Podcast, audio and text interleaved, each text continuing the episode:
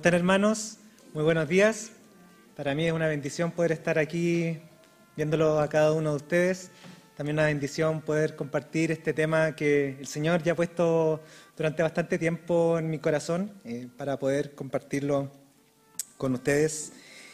Em, es un tema que, que para mí durante bastante tiempo ha sido bien complejo porque me ha llevado al cuestionamiento de respecto a cómo nosotros nos estamos comportando como iglesia, respecto a cómo nosotros nos estamos comportando como cristianos.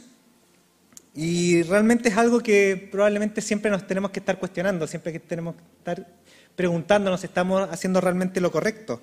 El día que nos dejamos de preguntar si estamos haciendo lo correcto, probablemente es cuando, cuando nos empezamos a, a sentir cómodos. Y cuando nos empezamos a sentir cómodos, es cuando realmente ya probablemente dejamos de hacer la voluntad de nuestro Señor. El tema se llama El cumplimiento de la ley y yo le puse de subtítulo La carrera que estamos perdiendo.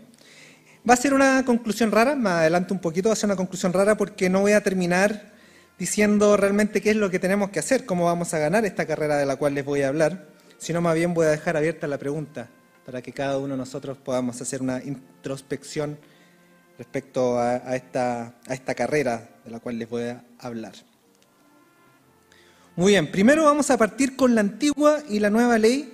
Vamos a leer nuevamente en Romanos 13, del 7 al 14. Ahí aparece bien chiquitito, pero si no, si no quiere leerlo, no se preocupe, yo lo voy a leer. Eh, y dice así en el texto, paguen a cada uno lo que le corresponda Estoy leyendo por si acaso en nueva versión internacional.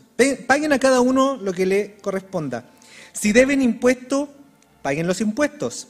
Si deben contribuciones, paguen las contribuciones. Al que deban respeto, muéstrenle respeto. Al que deban honor, ríndanle honor. No tengan deudas pendientes con nadie, a no ser el de amarse unos con los otros. Pequeño paréntesis, eh, eh, algo que siempre que, tengo la oportunidad de estar acá, siempre les comento, el honor se pagaba. ¿ya? Y acá cuando dice al que dan respeto, muéstrenle respeto, al que dan honor, ríndanle honor, porque había que rendir honor, había que el, respeto era una moneda de cambio en la época. Significaba que habían, estaban los ricos y estaban los pobres, estaban los que estaban en un estrato social mucho más arriba, estrato social mucho más abajo, cosa que sigue existiendo hasta el día de hoy. Pero en ese entonces el honor el rendir respeto a una persona era una moneda de cambio. Se debía hacer. Sigo leyendo. Eh, a no ser el de amarse unos a otros. Aquí ya empezamos a ver la centralidad de este tema, el amor de unos a otros. De hecho, quien ama al prójimo ha cumplido la ley, porque los mandamientos que dicen no cometas adulterio, no mates, no robes, no codicies, y todos los demás mandamientos se resumen en este precepto, ama a tu prójimo como a ti mismo. El amor no perjudica al prójimo, así que el amor es el cumplimiento de la ley.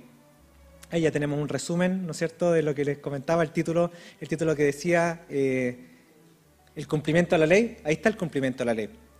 Dice, lo dice mismo, ama a tu prójimo como a ti mismo. El amor no perjudica al prójimo, así que el amor es el cumplimiento de la ley. Amémonos los unos a los otros y estaremos entonces cumpliendo la ley. Hagan todo esto usando estando conscientes del tiempo en que vivimos, ya que es hora de que despierten del sueño, pues nuestra salvación está ahora más cerca que cuando, inicialmente creímos. La noche está muy avanzada y ya se acerca el día. Por eso, dejemos a un lado las obras de la oscuridad y pongámonos la armadura de la luz. Vivamos decentemente como la luz del día, no en orgías ni borracheras, ni en inmoralidad sexual y libertinaje ni en disensiones y envidia. Más bien, revístanse ustedes del Señor Jesucristo y no se preocupen por satisfacer los deseos de la naturaleza pecaminosa. Es interesante este texto porque al principio nos habla del, eh, lo, lo, tomo en tres partes. La primera parte nos habla de que debemos pagar a quienes debemos nosotros pagar hablamos de las autoridades, hablamos de las personas que están en a nivel de honor mucho más arriba de nosotros y debemos rendir honor. Eso es algo que para nosotros es bastante inentendible el día de hoy. No, no, no nos vemos tener que, de alguna forma corrernos de la calle cuando viene alguien pasando para rendirle honor a esa persona o agachar nuestra cabeza, que es un símbolo de, de rendir honor. No nos vemos en ese mundo. Son, son realidades distintas. Después el texto habla de qué es la ley y cuál es el cumplimiento de la ley. Y el cumplimiento de la ley, el texto nos dice, es el amor. Vamos a profundizar bastante más en ese tema. Y finalmente nos da bastantes instrucciones respecto a cómo debemos vivir nuestras vidas. Y muchas veces nosotros como cristianos nos enfocamos en la última parte de este texto, en la cual dice, eh, eh, la noche está muy avanzada y ya se acerca el día, por eso dejemos de un lado las obras de la oscuridad y pongámonos la armadura de la luz. Está súper bien. Vivamos decentemente como la luz del día, no energías, borrachera, ni inmoralidad sexual, libertinaje, disensiones, envidia, y nos centramos en esa parte. Y cuando nosotros queremos empezar a mostrarles el Evangelio a otras personas, partimos por ahí. Empezamos mostrándole, oye, no tienes que emborracharte, no tienes que tener inmoralidad sexual, no tienes que tener envidias y así vas a entonces poder conocer a Jesucristo. Pero mucho antes dice, amémonos los unos a los otros. Eso es lo que viene primero. Estas segundas instrucciones son para ustedes, son para mí. No es para que nosotros se las damos a enrostrar a otras personas. Vamos a profundizar en eso. La antigua ley. La antigua ley dice no cometas adulterio, no mates, no robes, no codicies. Esa es la ley la ley de, los diez mandamientos que nos está hablando. Bastante más extensa, son diez mandamientos. Y ya la Biblia nos dice que el cumplimiento de esta ley se resume en, dos grandes, dos mandamientos, que podríamos decir son nuevos mandamientos, pero no son nuevos mandamientos porque es el cumplimiento de la ley. Ama a Dios y ama a tu prójimo. Y el cumplimiento de la ley dice, ama a tu prójimo como a ti mismo. Ese es el cumplimiento de la ley. Pero la pregunta que yo les entrego a ustedes, hermanos, es, pero, ¿qué significa, qué significa esto? ¿Qué significa amar al prójimo? ¿Qué significa entregarle a otro amor como si yo me estuviera amando a mí? ¿Qué significaba eso para ellos? Y la pregunta más importante, porque no estamos en ese entonces nosotros, es ¿qué significa eso para nosotros hoy? ¿Quién es el prójimo? ¿Qué necesidades tiene nuestro prójimo? Sabemos las necesidades a lo mejor que tenían en esa época, pero la pregunta es qué necesidades tiene el prójimo en el día de hoy. Lo que les voy a mostrar son varias cosas que fueron ocurriendo durante la historia. No me voy a solamente centrar en la historia de, Jesús, eh, pero voy a partir sí por Jesús. Yo esto, esta parte la llamé Jesús y los indignos. Y lo que les quiero mostrar es que una de las formas en que Jesús nos mostró de cómo amar al prójimo es dándole dignidad a la gente. Cuando yo hablo palabra dignidad, por favor, no vayan a pensar que estoy hablando de, estas cosas más modernas, de, cómo se ha, usado la palabra y se ha repetido y, cuando uno ya empieza a repetir demasiado una palabra deja de tener sentido. No quiero hablar de esa dignidad. Quiero hablar de una dignidad de verdad. La dignidad que le, que le trajo la gente, a, perdón, que le trajo Jesús a la gente al necesitado. Como yo les comentaba, en ese entonces había una división extremadamente marcada entre quienes tenían y no tenían, entre quienes estaban a la cabeza de las sinagogas quienes no estaban a la cabeza, quienes estaban, estaban, estaban eran jornaleros, quienes vivían del día a día. Y Jesús le trae a esas personas algo que nunca alguien les había mostrado. Le dijo, dichosos los pobres en espíritu, porque el reino de los cielos les pertenece. Estoy leyendo Mateo de 5 del 3 al 10, el sermón de la montaña, sermón del monte como, como lo conocemos. Dichosos los que lloran, porque serán consolados. Jesús es la primera persona en la historia que está hablando de traerle dignidad a la gente, de mostrarle un camino distinto a las personas, de decirle a aquellos que están sufriendo, a aquellos que la están pasando mal, que hay algo más para ellos. Que hay algo más. Que no solamente el sufrimiento de ser de la casta más baja en la sociedad. Dichosos los humildes, porque recibirán la tierra como herencia. No tienen tierra ellos. La mayoría son jornaleros. Viven del trabajo de la tierra, trabajan por el día. Son campesinos. Dichosos los que tienen hambre y sed de justicia, porque serán saciados. No había justicia para ellos. No existía. La justicia era para otros. Ellos tenían el hambre y la sed de la justicia. No estoy hablando una vez más, no quiero repetir temas que se han hablado mucho últimamente en, la, sociedad de la justicia social. Podemos decir que es lo mismo, sí, podríamos decirlo. Pero no quiero usar el repetir esas palabras para que después dejen de tener sentido. Pero esa esa gente tenía sed de justicia. Porque no tenían dignidad, eran indignos. Y Jesús, la primera persona que dice, démosle dignidad a la gente. Y les promete a los indignos, aquellos que no tienen, no tienen justicia, que su hambre y sed de justicia va a ser saciada. Dichosos los compasivos, porque serán tratados con compasión. Dichosos los de corazón limpio, porque ellos verán a Dios. Dichosos los que trabajan por la paz, porque serán llamados hijos de Dios. Dichosos los perseguidos por causa de la justicia, porque el reino de los cielos les pertenece. Jesús le está mostrando a la gente el camino. Jesús le está mostrando al indigno que puede ser dignificado. Algo que nosotros muchas veces en la iglesia nos olvidamos, la importancia de las personas. Estamos tan enfocados en Dios y está muy bien estar enfocado en Dios, hermano, está muy bien.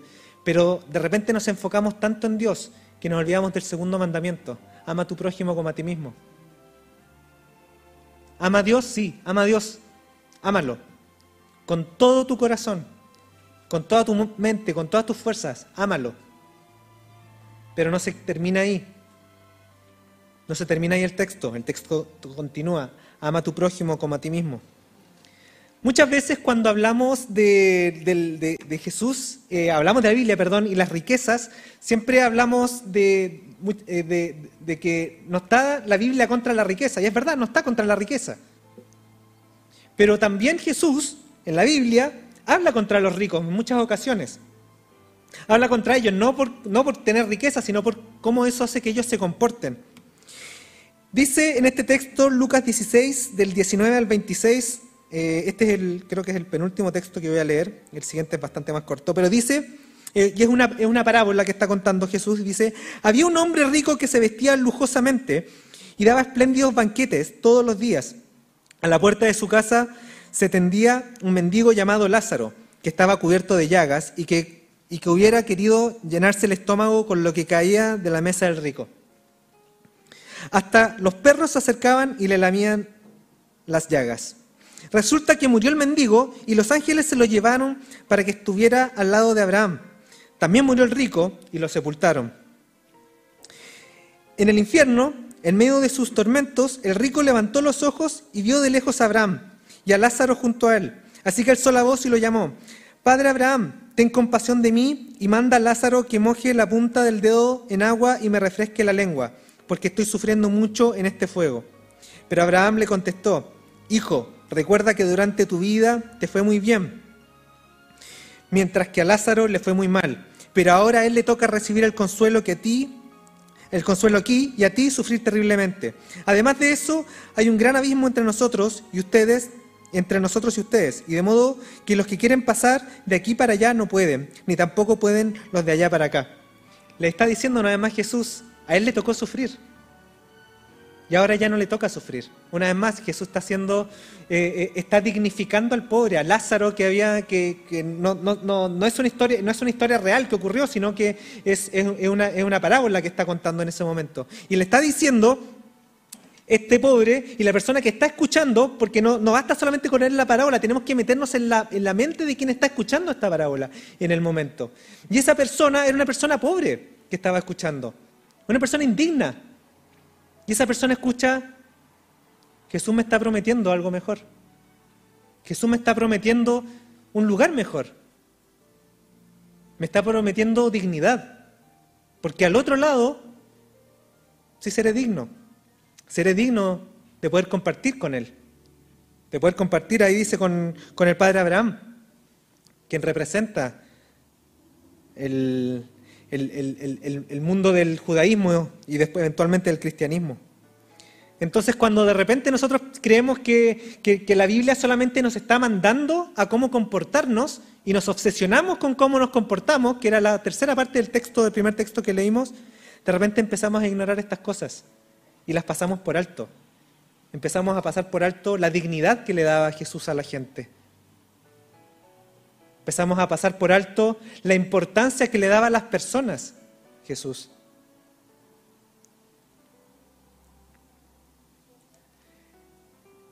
La siguiente parte la llamé el cristianismo y los indignos, y acá ya me empiezo a alejar un poco de la época de Jesús y, empiezo a hablar, les voy a comentar un poquito respecto a ciertos personajes que, que dignificaron a las personas.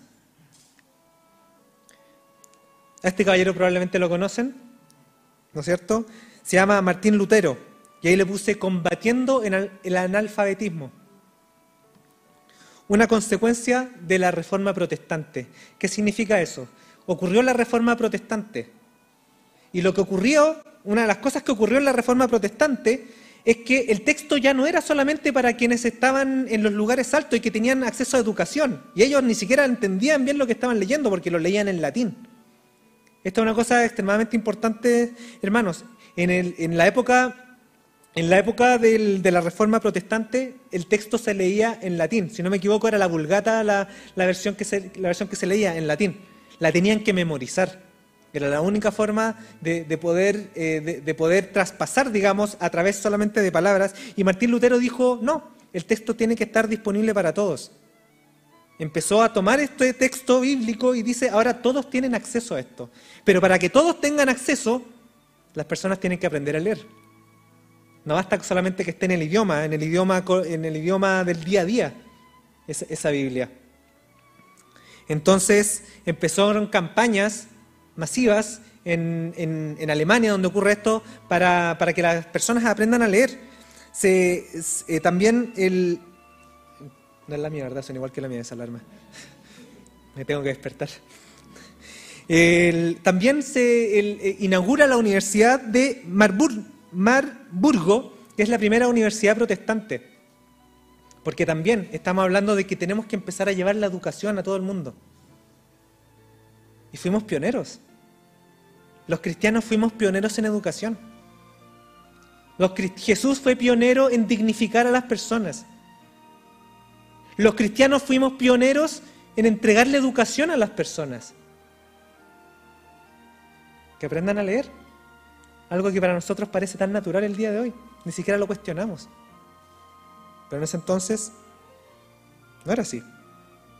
Algo que para nosotros parece tan natural, la esclavitud. Me, parece increíble, Miguel, que hayas puesto la canción Sublime Gracia. Este caballero, eh, esa, canción, eh, de hecho, eh, habla, cuenta la historia de un, de un esclavista una, una persona que tomaba, que, que, que, transportaba, de, un transportador de esclavos, transportaba personas desde, desde África eh, a, Europa y probablemente a otros lugares.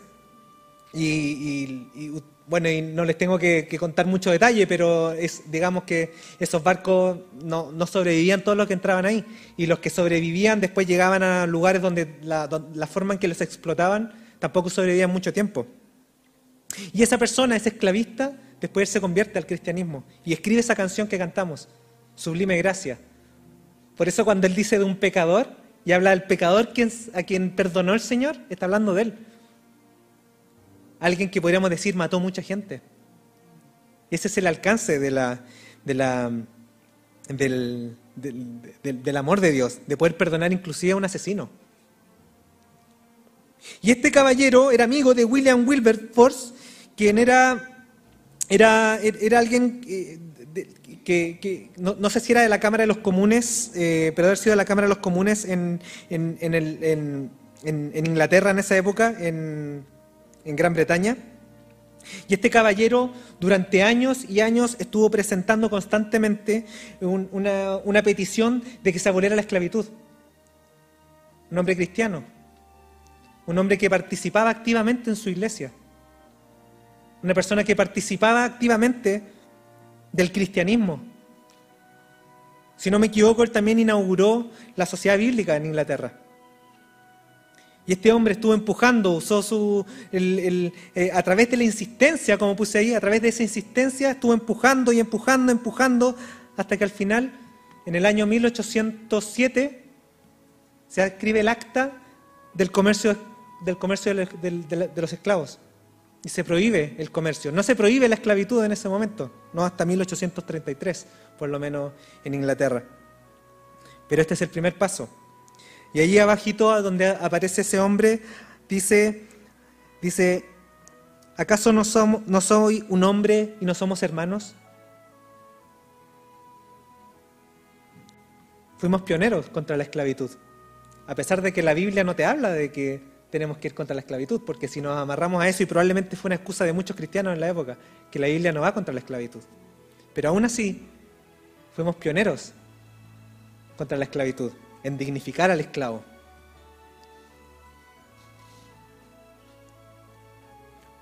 También conocen a este, a este caballero, Martin Luther King Jr., cómo combate el racismo y utiliza la paz como un arma. No crean que voy a hacer una apología a la violencia, porque no lo voy a hacer. Este hombre usó la paz como un arma. Dice, yo tengo el sueño de que mis cuatro hijos pequeños vivirán un día en una nación donde no serán juzgados por el color de su piel, sino por su carácter. Yo tengo un sueño hoy. Este hombre era un pastor bautista y moviliza a todo un pueblo a través de, un movimiento pacífico de no utilizar el transporte público y empezar a quebrar el sistema. Porque en ese entonces los, los afroamericanos tenían que ir en la parte de atrás de los autobuses. Tenían sus baños segregados. El año, estamos hablando de los años 60. Eso fue ayer. Y una vez más, los cristianos Estamos llevando la delantera en esta carrera, en la dignificación del ser humano. Estamos llevando la delantera.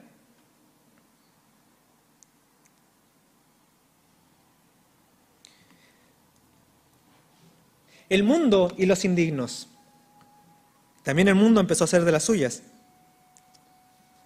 Para nosotros parece algo extremadamente natural el concepto del ser humano, de la persona humana.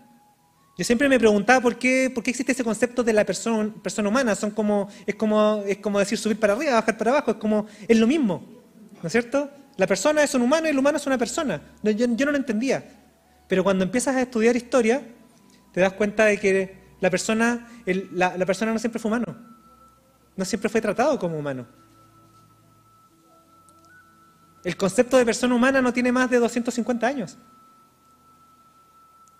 Antes habían personas que eran considerados humanos, personas de segunda categoría, tercera categoría, personas que eran considerados animales prácticamente. Han existido zoológicos de humanos.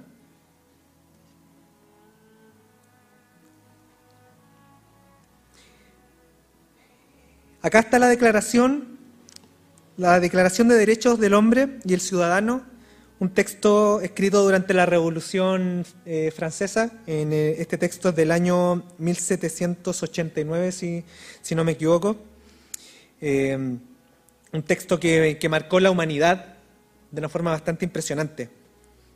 Y ya la humanidad empieza a hablar de la dignidad. Dice, los hombres nacen y permanecen libres e iguales en derechos, el primer, la primera declaración. Los hombres nacen y permanecen libres e iguales en derechos. Y el mundo ya empieza a hablar de la dignidad del ser humano. Se empieza a poner al día. Cuando los cristianos ya llevábamos siglos y siglos de delantera, el mundo se empieza a poner al día con eso. Y poco a poco el mundo se estaba poniendo, se estaba poniendo al, día con esto. De buenas formas, de muy malas formas, de varias formas lo, han hecho. Se están poniendo al día en la dignificación, en entregarle el estatuto al ser humano de que, es, de que, esa persona es un humano. No voy a dar más ejemplos respecto al mundo, de lo que el mundo ha hecho para dignificar al ser humano, pero existen montones de ejemplos. Personas que toman sus riquezas completas y la, entregan al, para la necesidad de otros. Donaciones gigantescas de dinero que hacen, su tiempo que lo dedican para dignificar a otras personas. Y nosotros nos quedamos tranquilos diciendo, sí, pero lo importante es lo que dice el corazón. Si el corazón está bien, no sé qué, lo, hacen para vanagloriarse, decimos a veces.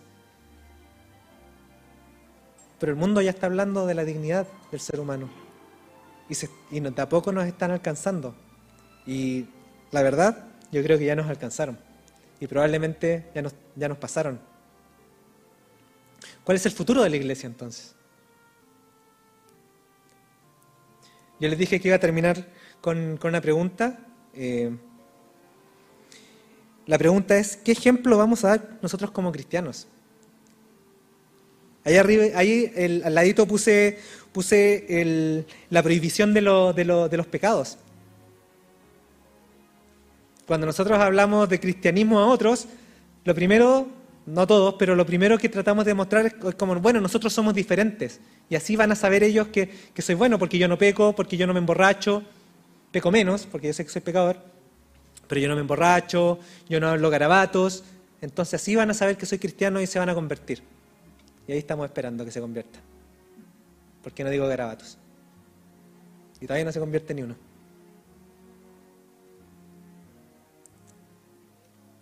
Dice en Hechos 11, del 25 al 26, después, después partió Bernabé para Tarso en busca de Saulo, y cuando lo encontró lo llevó a Antioquía.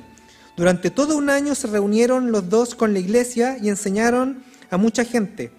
Fue en Antioquía donde a los discípulos se les llamó cristianos por primera vez. ¿Recuerdan lo que significa cristianos?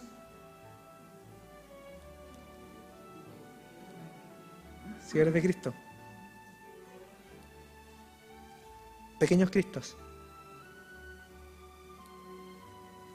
Somos llamados cristianos. Y Jesús fue el primer, fue el Cristo que dignificó al ser humano. ¿Qué significa llevar el nombre cristiano?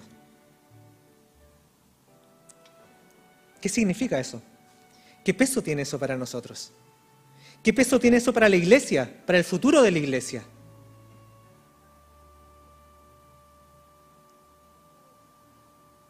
Estamos, ¿por, qué nos conoce el mundo a nosotros el día de hoy? ¿Por la ética solamente? Porque cuando, cuando, hablan, cuando hablan otros de los cristianos, dicen, bueno, le agradecemos a los cristianos porque han mantenido la, ética y han mantenido las buenas costumbres. Y por eso nos conocen.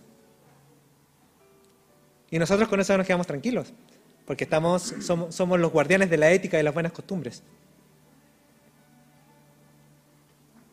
¿Ese era el tipo de cristiano que quería Jesús que fuéramos? ¿Ese era el tipo de cristianos que, se imaginaba que, se imaginaban hace, hace tantos años atrás que íbamos a hacer en el futuro, los guardianes de la ética? ¿Qué ejemplo vamos a dar como cristianos? Cuando le queremos presentar a alguien el Evangelio, nos preocupamos de cómo se comportan. ¿Acaso Jesús se preocupaba de cómo tú te comportabas cuando te buscó? Deja al Espíritu Santo que haga su trabajo. El Señor no te manda a que, tú le estés apuntando con el dedo a la persona para mostrarle su pecado. Jesús te está pidiendo que lo ames. Y amar es dignificar. Ayudar a los desvalidos. ¿Qué está haciendo la iglesia el día de hoy? Hay tantas personas que no están siendo dignificadas. Estábamos orando hace poco por las personas en el norte. Personas que llegan con casi nada. Y ese casi nada fueron otras personas a quemárselo. ¿Qué está haciendo la iglesia con eso? ¿Qué está haciendo la iglesia con las mujeres?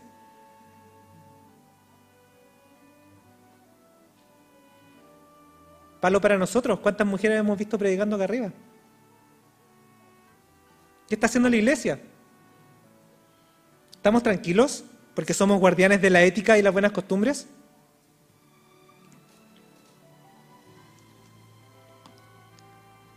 Si queremos dar un ejemplo, es entregando amor.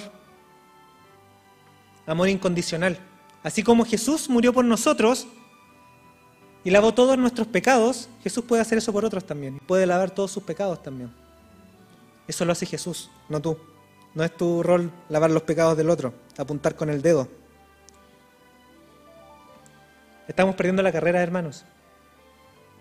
La estamos perdiendo. Y eso es grave. Los jóvenes hoy en día no ven ninguna, nada, la iglesia no les puede entregar nada de esto. Los jóvenes hoy en día se están preguntando cómo podemos dignificar a otras personas. Esta, pregunta ocurre en los colegios, en las universidades. ¿Cómo puedo entregarle más dignidad a otras personas? Y la iglesia no lo estaba respondiendo el día de hoy. Por eso les dije, no les voy a entregar una solución. Una predica bien extraña. No les voy a entregar una solución, yo no lo sé. O sea, creo, tengo, tengo mis creencias. Pero quiero dejarle la pregunta para que usted mismo reflexione respecto a su vida, respecto a la iglesia que somos. ¿Qué ejemplo vamos a dar como cristianos? ¿Qué tenemos que hacer? ¿Cómo va a ser la iglesia al futuro?